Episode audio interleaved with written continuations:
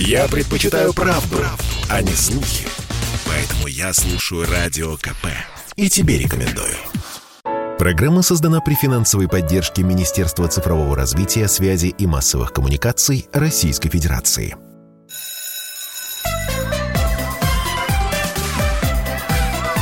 Родительский вопрос. На радио «Комсомольская правда». Итак, как всегда в это время, доброе утро, добрый день, добрый вечер. Говорим мы вам. Я Александр Милкус, Дарья Завгородняя. Почему три приветствия? Потому что слушать нас все 11 часовых поясов нашей страны, да и не только нашей страны, насколько мы знаем, по интернету. Многие подключаются, судя по вопросам, которые приходят, прямо вот э, полмира нас слушает пол, половина русскоязычного мира, естественно. А, я напоминаю, что у нас а, прямой эфир. Э, телефон прямого эфира 8 800 200 ровно 9702. А, можно писать нам сообщение во всех мессенджерах 967 200 ровно 9702. И у нас еще сегодня, в общем-то, как обычно, трансляция нашей программы в, на канале Радио Комсомольской правды на, в YouTube. Можете нас видеть, включать и так далее, потому что сегодня у нас наш гость замечательный в студии. Иногда бывает по удаленке, смотреть по-другому нужно, а вот сейчас мы прям вот прямой репортаж из студии ведем. Итак, у нас сегодня Юрий Петрович Зинченко, а, ну, наверное, один из самых известных специалистов в стране, психологов, доктор психологических наук, декан факультета психологии Московского государственного университета, президент Российского психологического общества. Ой, там общем, много можно много, много Я уже краснею, все, краснее микрофон остановлюсь. Остановились да, да, да, на этом. Но при этом, почему мы пригласили? Не только потому, что Юрий Петрович декан психологического факультета, но что, потому что Юрий Петрович много сделал для э, восстановления и создания психологической службы в школах нашей страны. И давайте прямо вот с этого вопроса и начнем. А, Юрий Петрович, э, в конце 80-х, начале 90-х, э, благодаря э, вот вашему, кстати, сотруднику, да, заведующему кафедры вашего факультета, Александру Осмолову в школах начали создавать такую систему психологической помощи. А в конце там, 2010-х начали, ну, в общем, 2010-х, в общем, произошел некий провал. А, и я помню, вот мы с вами были на общественном совете Министерства образования и науки, тогда еще не разделенного, да, и как раз обсуждали а, программу восстановления или там а, оживления психологической помощи в школах. Что сейчас с этой программой? Что происходит? Как в школах возвращают психологов? Самбач, ну вы не зря историю упомянули, потому что действительно 1989 год, в стране психологизация школ всей страны, одновременно э, в каждой школе вводится ставка психолога, и тогда помним, что у нас вот часто очень хороший учитель физкультуры там за 9 месяцев становился школьным психологом. Ну, э, и это не чья-то вина там и не чья-то беда, то есть э, необходимо было находить какие-то быстрые э, решения. Быстрые решения, как мы знаем, они всегда больше компромиссные, чем вот, ну и требуют последующей доработки. И вот, видимо, в какой-то момент не было подхвачена вот эта, собственно, вся деятельность. И, как вы и говорите, вот этот провал он э, не заставил себя ждать. Понятно, что э, страна переживала не самые простые времена, фактически э, поменяли и страну, поменяли государство, сменилась и система образования, хотя все эти переходы закладывались еще, как мы говорили, и в 80-х годах в вашей книге об этом написано, а то у нас принято говорить, что вот как только новая Россия образовалась, тогда вдруг э, решили модернизировать систему образования. Нет, нет, э, давайте мы да. от истории уйдем. Э, ну, ну тем не менее... Многие изменения, которые происходили в 90-х, 2000-х, это изменения, которые закладывались в 80-е годы в Ну, вот время. в части психологии, я почему да. провел вот эту параллель, потому что с психологией была примерно похожая ситуация. Но, к сожалению, перевод э, школ, когда бюджет у нас э, раньше был государственный, и все школы финансировались непосредственно из, ну как тогда, государственного бюджета, или как бы сейчас сказали, из федерального, с переходом школ на муниципальные бюджеты возникал вопрос у директора школы, а вот какое штатное расписание при ограниченных ресурсах. Ну и, конечно, психолог э, не первый предметник, который должен был обеспечить усвоение программы, и это естественно, потому что школа в первую очередь, конечно, должна дать э, правильное образование, хотя и воспитательная функция, хотя и психолог рядом и так далее. Ну, в общем, ну, посокращали психологов да. даже там, где они были. Ну, к сожалению, да. Потом процесс э, этот стали перезапускать, это оказалось тоже не так-то просто, хотя в системе образования и той школьной системе, которая в ведении Министерства просвещения находится, ситуация более благополучная, чем э, в других местах. Это э, лучше, чем в системе СПО и даже побольше развитая служба, чем в вузах. Вот, поэтому у нас э, более 40 тысяч школ примерно, мы сейчас говорим, в них там порядка 27 тысяч школьных психологов, но если копнуть чуть-чуть глубже, получается что, к сожалению, не у всех у них далеко есть вот это базовое образование и э, необходимый набор компетенций. Поэтому и это не их вина. Тут э, вопрос, наверное, более гибкой, более быстрой системы повышения э, квалификации, переподготовки, вот эти механизмы, которые могли бы эффективно ситуацию подправлять. Поэтому, э, с одной стороны, конечно, кадры решают все, с другой стороны, подготовка специалистов, которая сейчас идет, ну, у нас психологов не так много, как ни странно, в стране готовится, поэтому, когда наращиваем цифры там, по учителям, по педагогам, по предметникам, да, это важно, нужно, чтобы учительский корпус у нас э, продолжал, подпитывался и так далее.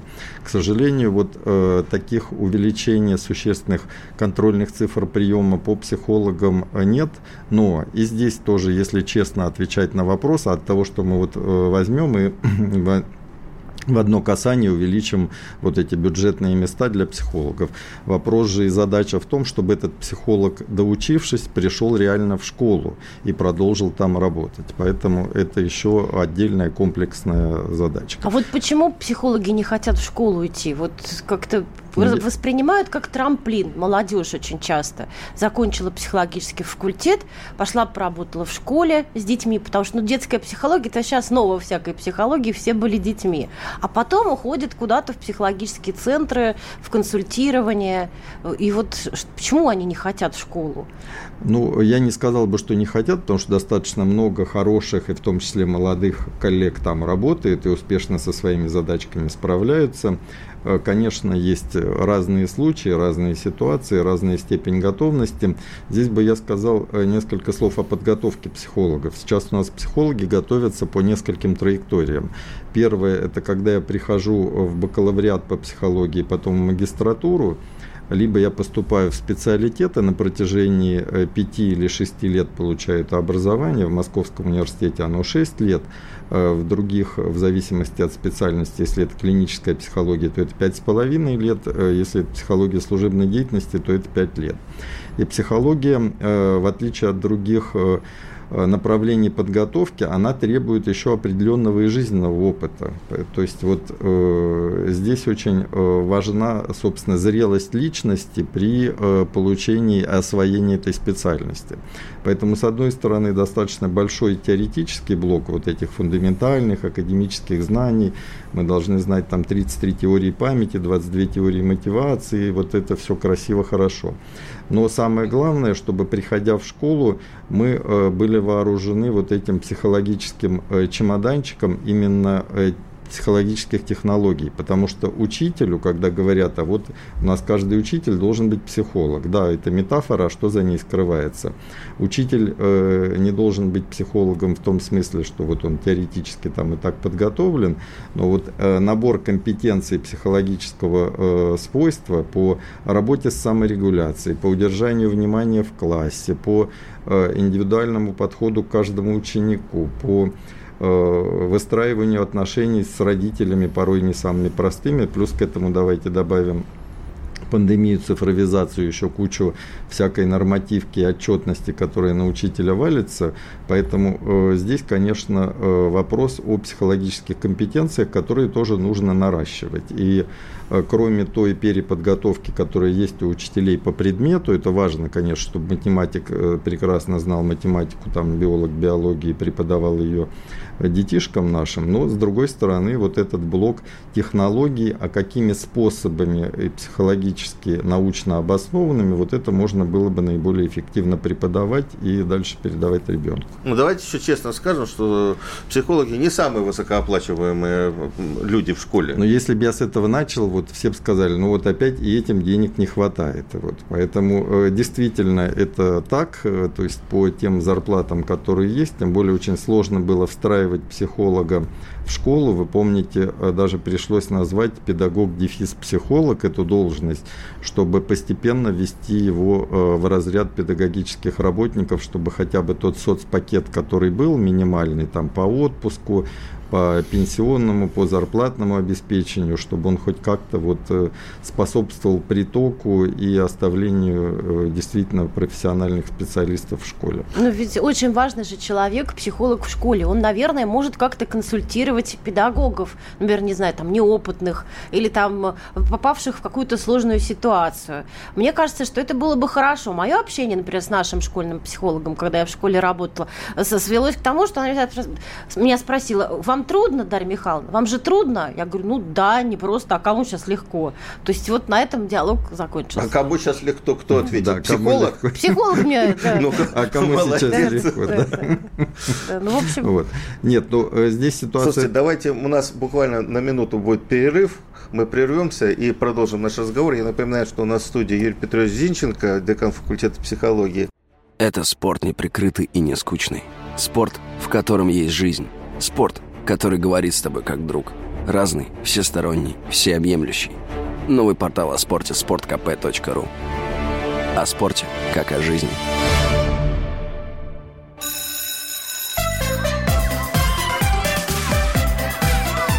Родительский вопрос. На радио «Комсомольская правда».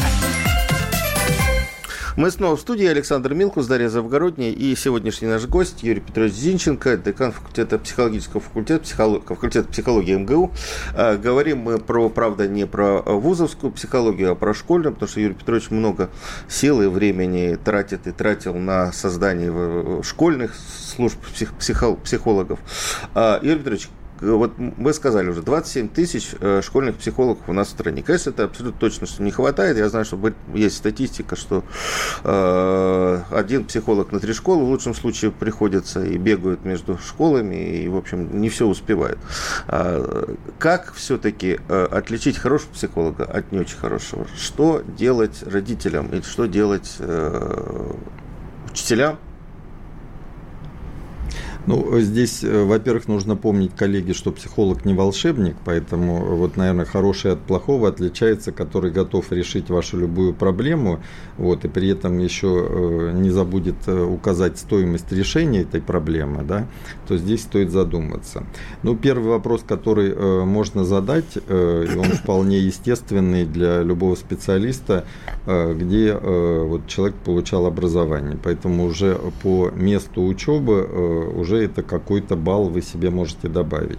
Вот, естественно, бывают и отличники, бывают и троечники. Это мы понимаем, что даже в Московском университете вот, ну, все э, на одинаковом уровне, да, соответствуют стандарту, да, те, кто получают диплом, они вот этим уровнем обладают, но тем не менее тоже э, разные, собственно, подходы.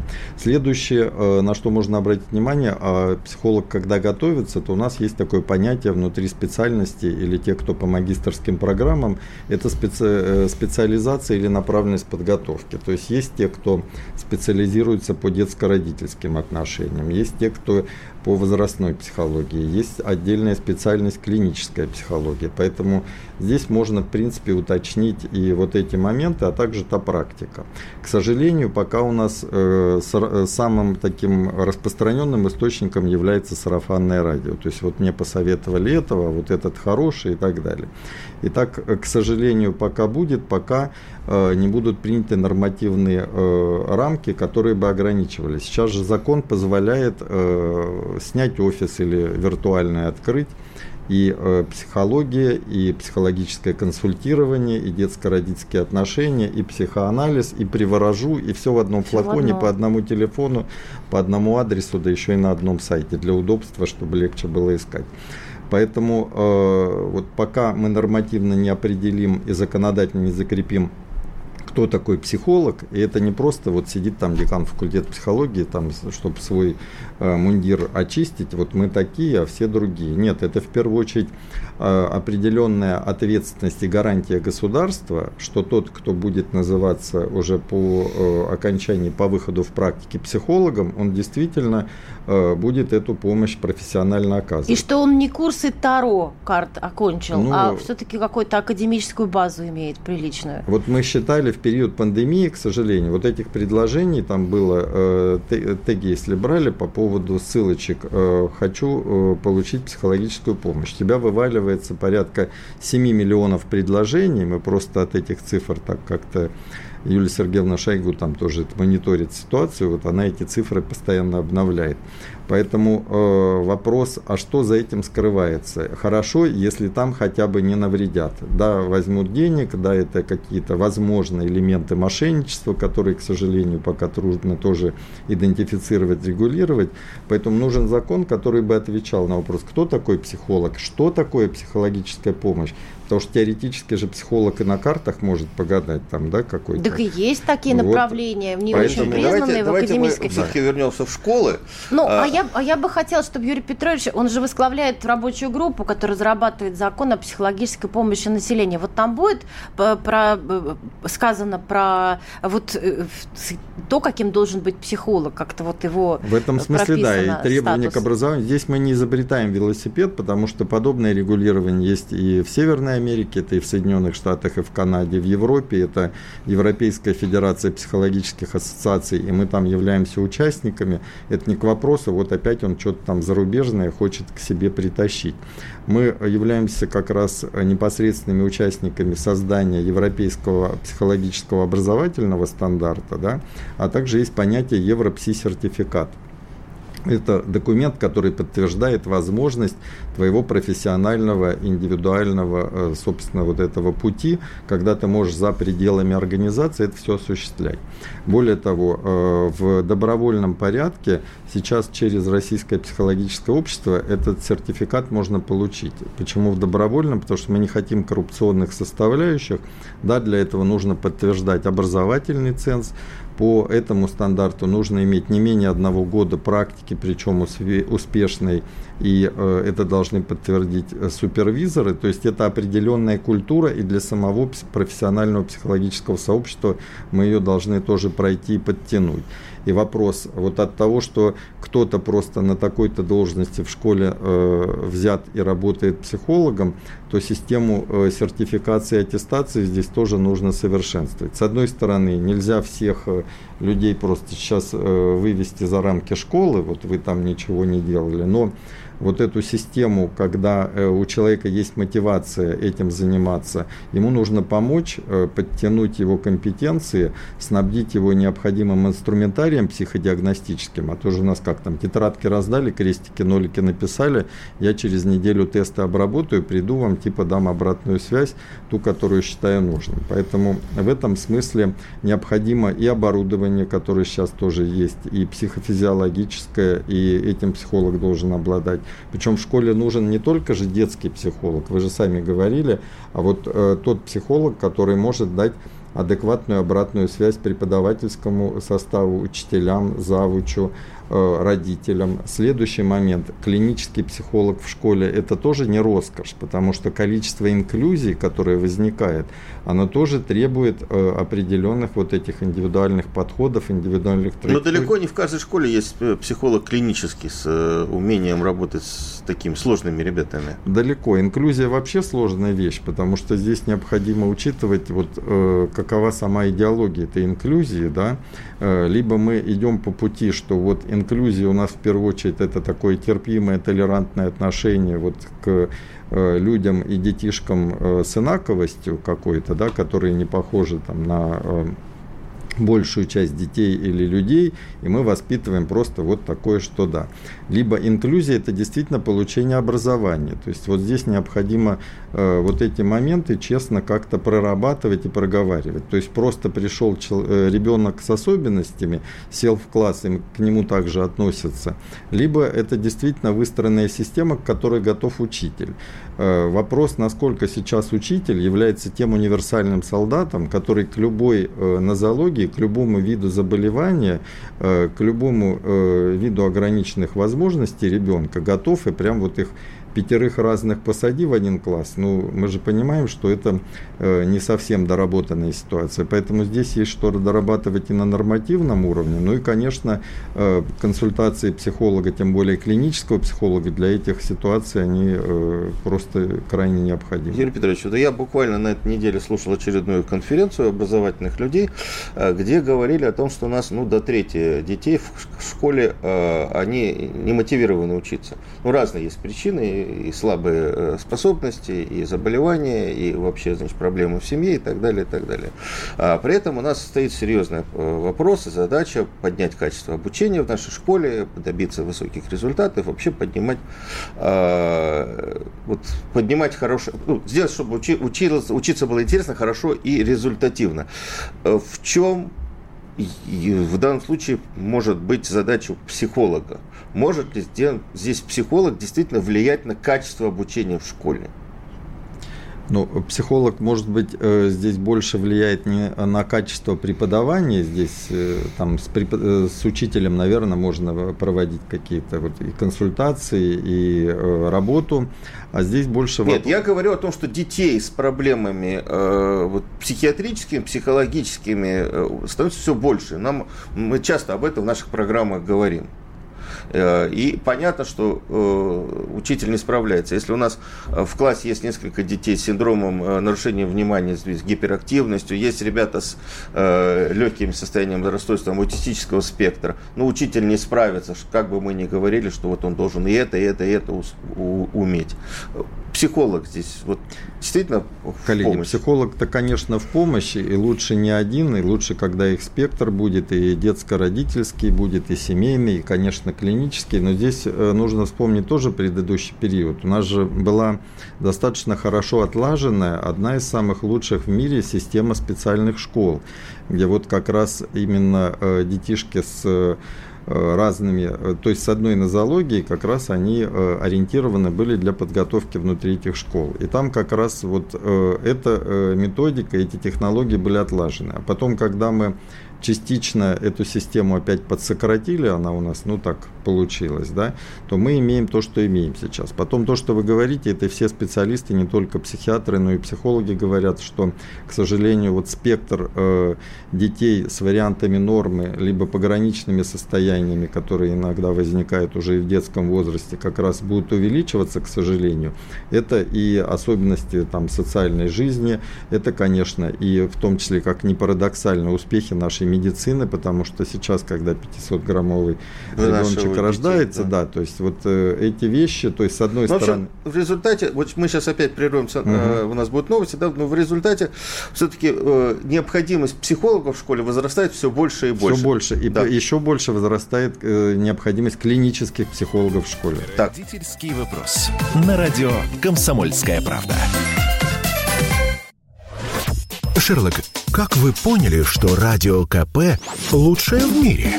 Это элементарно, Ватсон. Я его слушаю и вам рекомендую.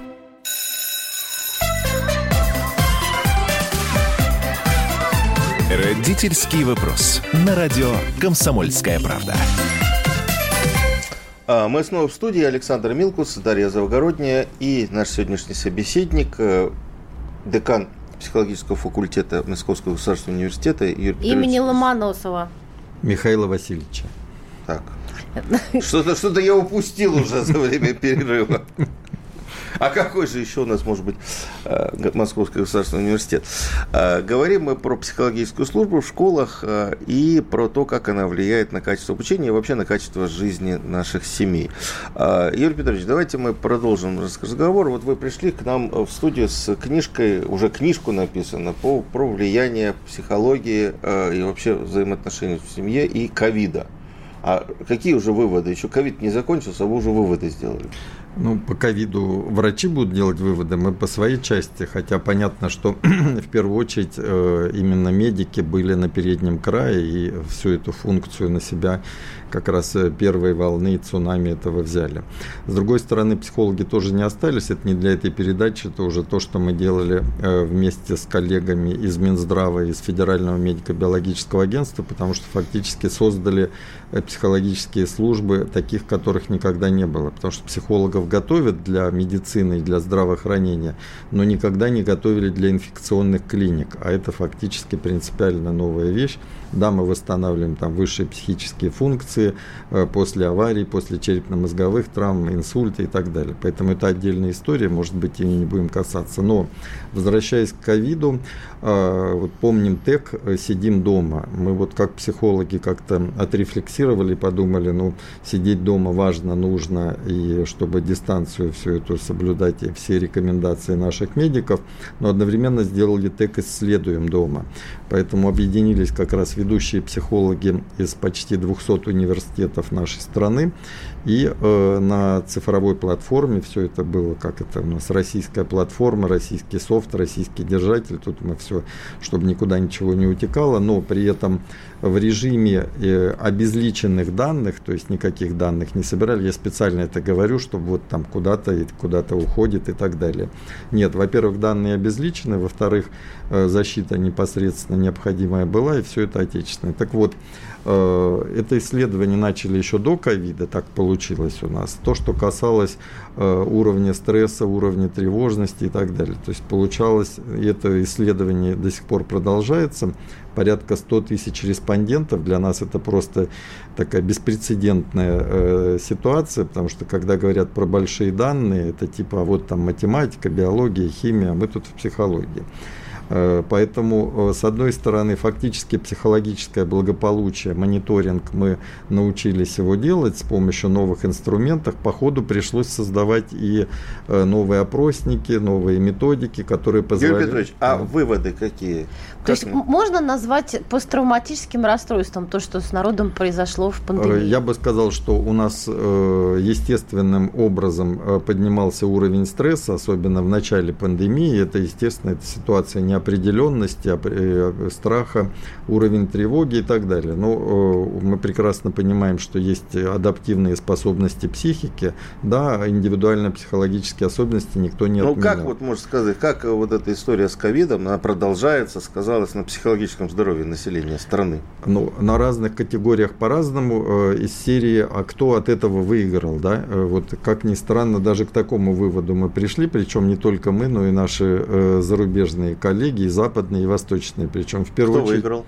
а выиграли э, дети э, самого младшего возраста, потому что благодаря пандемии, благодаря самоизоляции они получили такое количество общения с взрослым, с родителем и э, такое количество внимания, которое раньше никогда не получали. Поэтому вот эти маленькие детишки наши, которые от рождения до трех лет, для них это исключительно важно общение со взрослым для выработки в этой ситуации привязанности, фактически закладывается фундамент фундамент всей твоей эмоционально-волевой сферы.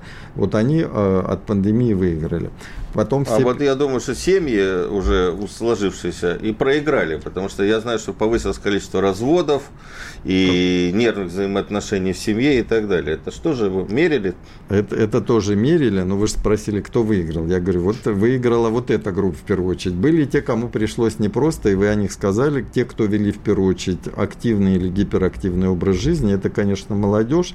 А в семьях, э, ну, это чаще всего было связано естественно, с э, теми условиями, в которых приходилось переносить этот период самоизоляции. Конечно, когда в одной квартире живут три поколения, там бабушки, дедушки, родители, собственные дети, а ребенок ходит один в детский сад по, по компьютеру, второй в школу э, тоже по компьютеру, а третий еще в университете учится и тоже по одному и тому же компьютеру, наверное, было непросто.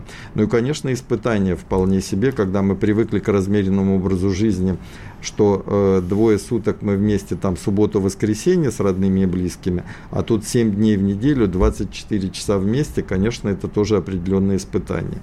Здесь тоже вопросы саморегуляции и э, вопросы вот этой психологической гигиены, психологической культуры, они тоже были очень важны.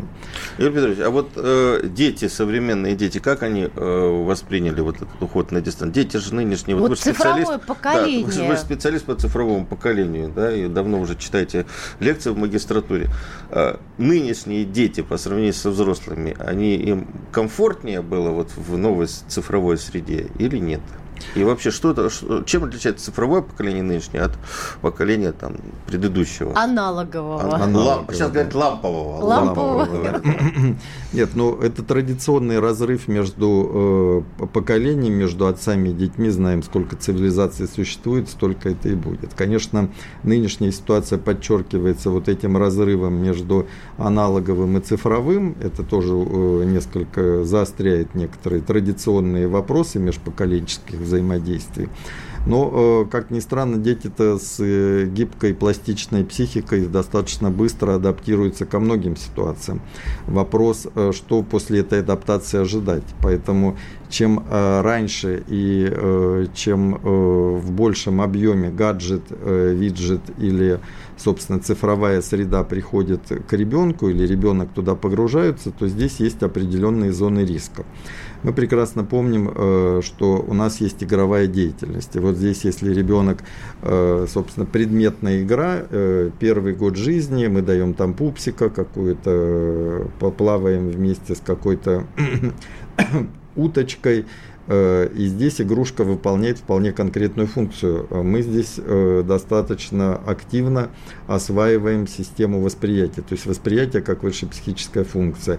У игрушки есть какой-то вес, она какого-то цвета, у нее какая-то поверхность, там шероховатость и так далее. То есть, собственно, освоение вот этого предметного мира, оно необходимо.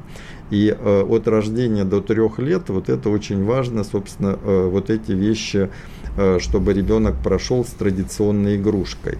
Вот. Когда же мы уже с такого раннего возраста там э, заменяем вот это на гаджет, ну и как там посадили, там даже не надо скотчем привязывать, он там в планшете пальчиком потычет, ну и вроде чем-то занят, а мы тоже важными э, своими делами э, будем продолжать заниматься. Поэтому, с одной стороны, э, вроде бы легко, а с другой стороны, мы закладываем вот эту зону риска э, для будущего, в первую очередь, психоэмоционального развития ребенка. То есть до трех лет планшет не давать? Нет, э, не надо ничего запрещать. Как только мы начинаем что-то запрещать, тут же находится повод, почему нам опять запрещают вот это протестное поведение не со стороны ребенка, со стороны родителей. Если родитель дает этот планшет, то он тогда должен давать его сознательно. И э, в этом смысле вопрос идет о психологической культуре и вообще о нашей просвещенности, о знаниях физиологии ребенка, о знаниях его э, возрастной психологии. Но на трех годах все не заканчивается. До трех лет мы там освоили какой-то вот предметный мир и одновременно какие функции. Мы же вырабатываем не только там чего пощупать или как воспринимать. Мы же хотим удерживать внимание, потому что игрушка, особенно э, у нас вот э, в, не, в первый год жизни, это же мы помним, подносим игрушку и уже пытаемся управлять вниманием. Ребенок на нее смотрит, глаз влево, глаз вправо. Потом сначала мы лежали, потом мы уже сидим. Предметный мир для нас э, более подходящий. Э, по, э, годик и дальше мы встали и пошли. И эти игрушки у нас уже в свободном доступе. Мы можем манипулировать ими и создавать из них что-то и дальше двигаться. Поэтому, конечно, вот это я к чему подвожу? К тому, что не только одна память, не только одно внимание, но и, собственно, мы здесь уже подходим э, к э, первым формам мыслительной деятельности ребенка. Поэтому закладывается в этот период и э, развитие, которое необходимо потом будет учитывать дальше, на что опираться. В следующий у нас уже должна прийти предметно-ролевая игра, то есть когда ребенок какие-то роли уже организует э, и с игрушками, и со своими сверстниками. Плюс не забываем, он делает это все не в вакууме, и с момента рождения игрушка выполняет функцию коммуникации, общения со взрослым. И вот этот взрослый, который приносит эту игрушку, который организует с ним вот это взаимодействие, это и закладка того будущего ну авторитета, вот как раз э, в том числе. В том, что вы рассказываете, нет места планшету. Там игрушки, сверстники, взрослые. А, в общем, когда ребенок маленький видит планшет, он планшет, начинает заглядывать, заглядывать в обратную сторону. Он видит смартфон и смотрится, что с обратной стороны. Почему я вижу объем, а объема нет? Вот, э, то есть ну, с одной стороны, конечно, теряются. то, что вы говорите уплощение, с другой стороны, конечно, можно вспомнить э, технологии виртуальной реальности, до полной реальности. Э, и это все сейчас индустрия предоставит. Но здесь чем позже э, мы берем в руки планшет, чем позже мы приучаем нашего так, маленького сейчас человека. мы опять, извините. Чем позже, тем лучше. Да. В этой ситуации... Мы сейчас пере... так. буквально на две минуты уйдем на перерыв и продолжим разговор. Мы сами заслушались. На радио «Комсомольская правда». Шерлок, как вы поняли, что радио КП лучшее в мире? Это элементарно, Ватсон. Я его слушаю и вам рекомендую.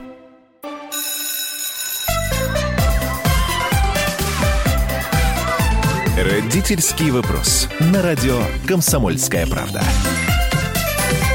Так, мы снова в студии. Я Александр Милкус, Дарья Завгородняя и наш сегодняшний собеседник Юрий Петрович Зинченко, декан психологического факультета МГУ имени Ломоносова. Как там? Ну, говорим мы про цифровое поколение. Наконец-то моя любимая тема. А вот, вот, вот что делать, все-таки, если ребенок, допустим, ну, ему не давали гаджеты? Потому что дети в нормальном состоянии, ну, все-таки они игрушки предпочитают, ну, маленькие. И вот ребенку не дают, не дают, не дают гаджет, потом он идет в школу, и оказывается, что все ровесники уже давно с, э, с телефонами, смотрят мультики в этих телефонах, очень хорошо ориентируются, играют уже в какие-то игры. Ребенок чувствует себя несколько не в контексте. Вот, вот что делать в такой ситуации? И, и вообще, так сказать, нужно же или ее допускать? Или давать ребенку этот телефон с мультиками и пускай заткнется? коллеги, ну мы здесь э, вот исходим из одного полюса, это когда мы э, находимся в ситуации цифровой избыточности, да, это вот в больших мегаполисах и так далее. Мы же понимаем, что вот эта метафора э, цифровое неравенство, оно тоже имеется. Поэтому здесь не только от того, что ему не давали, потому что не хотели давать. Мы понимаем, что, к сожалению, сейчас и возможности и у родителей разные. Кто-то может это в таком-то возрасте, кто-то может это уже несколько попозже.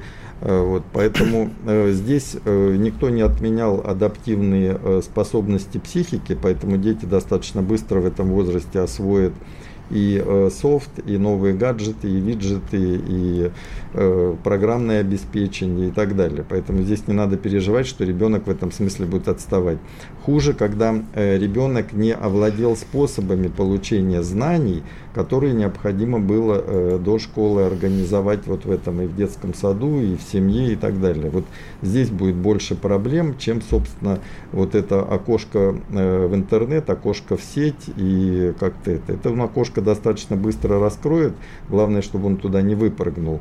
Но здесь как раз то, что и говорили, это насколько мы близко находимся с ним, насколько мы э, наблюдаем, собственно, за той мотивацией, которая его туда подталкивает и насколько мы аккуратненько, умело, не запретами, а с пониманием пытаемся корректировать какие-то вещи, когда видим, что э, вот как там что-то пошло не совсем так. Поэтому главное вовремя здесь это заметить. И... Вот, а если вовремя не заметили, ребенок ушел в виртуальный мир – вот что делать родителю в таких обстоятельствах? Начинают, конечно же, орать сразу. Как его вернуть? Как вернуть? В, в жизнь. Ну, в этой ситуации, конечно, вот шум, крик и так далее, ну, это первая такая обычная, может быть, э, для кого-то, так, к сожалению, естественная реакция. Поэтому первое, это максимально э, себя э, сдерживать в части проявления эмоциональных реакций. Второе, Если э, здесь у вас не хватает, собственно, своих родительских ресурсов, э, вот как-то объяснить, как-то поговорить.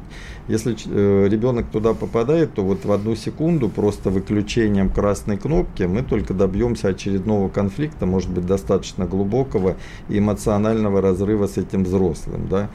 Э, поэтому э, здесь попытаться э, понять, попытаться найти вот те красные кнопочки в тех путешествиях, которые он совершает, и сделать его более искренним и открытым, чтобы вы увидели, а куда он туда попал. Поэтому из серии, если он попадает, не дай бог, в какое-то сообщество, которое уже асоциальное, и его может привести к каким-то действиям, наносящим вред его здоровью и, не дай бог, жизни, то здесь, конечно, необходимо срочное уже общение, контакт со специалистами, с клиническими психологами, а может быть и больше. Ну, Мы же, с одной да. стороны, вот э, у всякой э, медали две стороны, поэтому Конечно, э, сказать, э, что там цифровые или высокие технологии это плохо, это неправильно.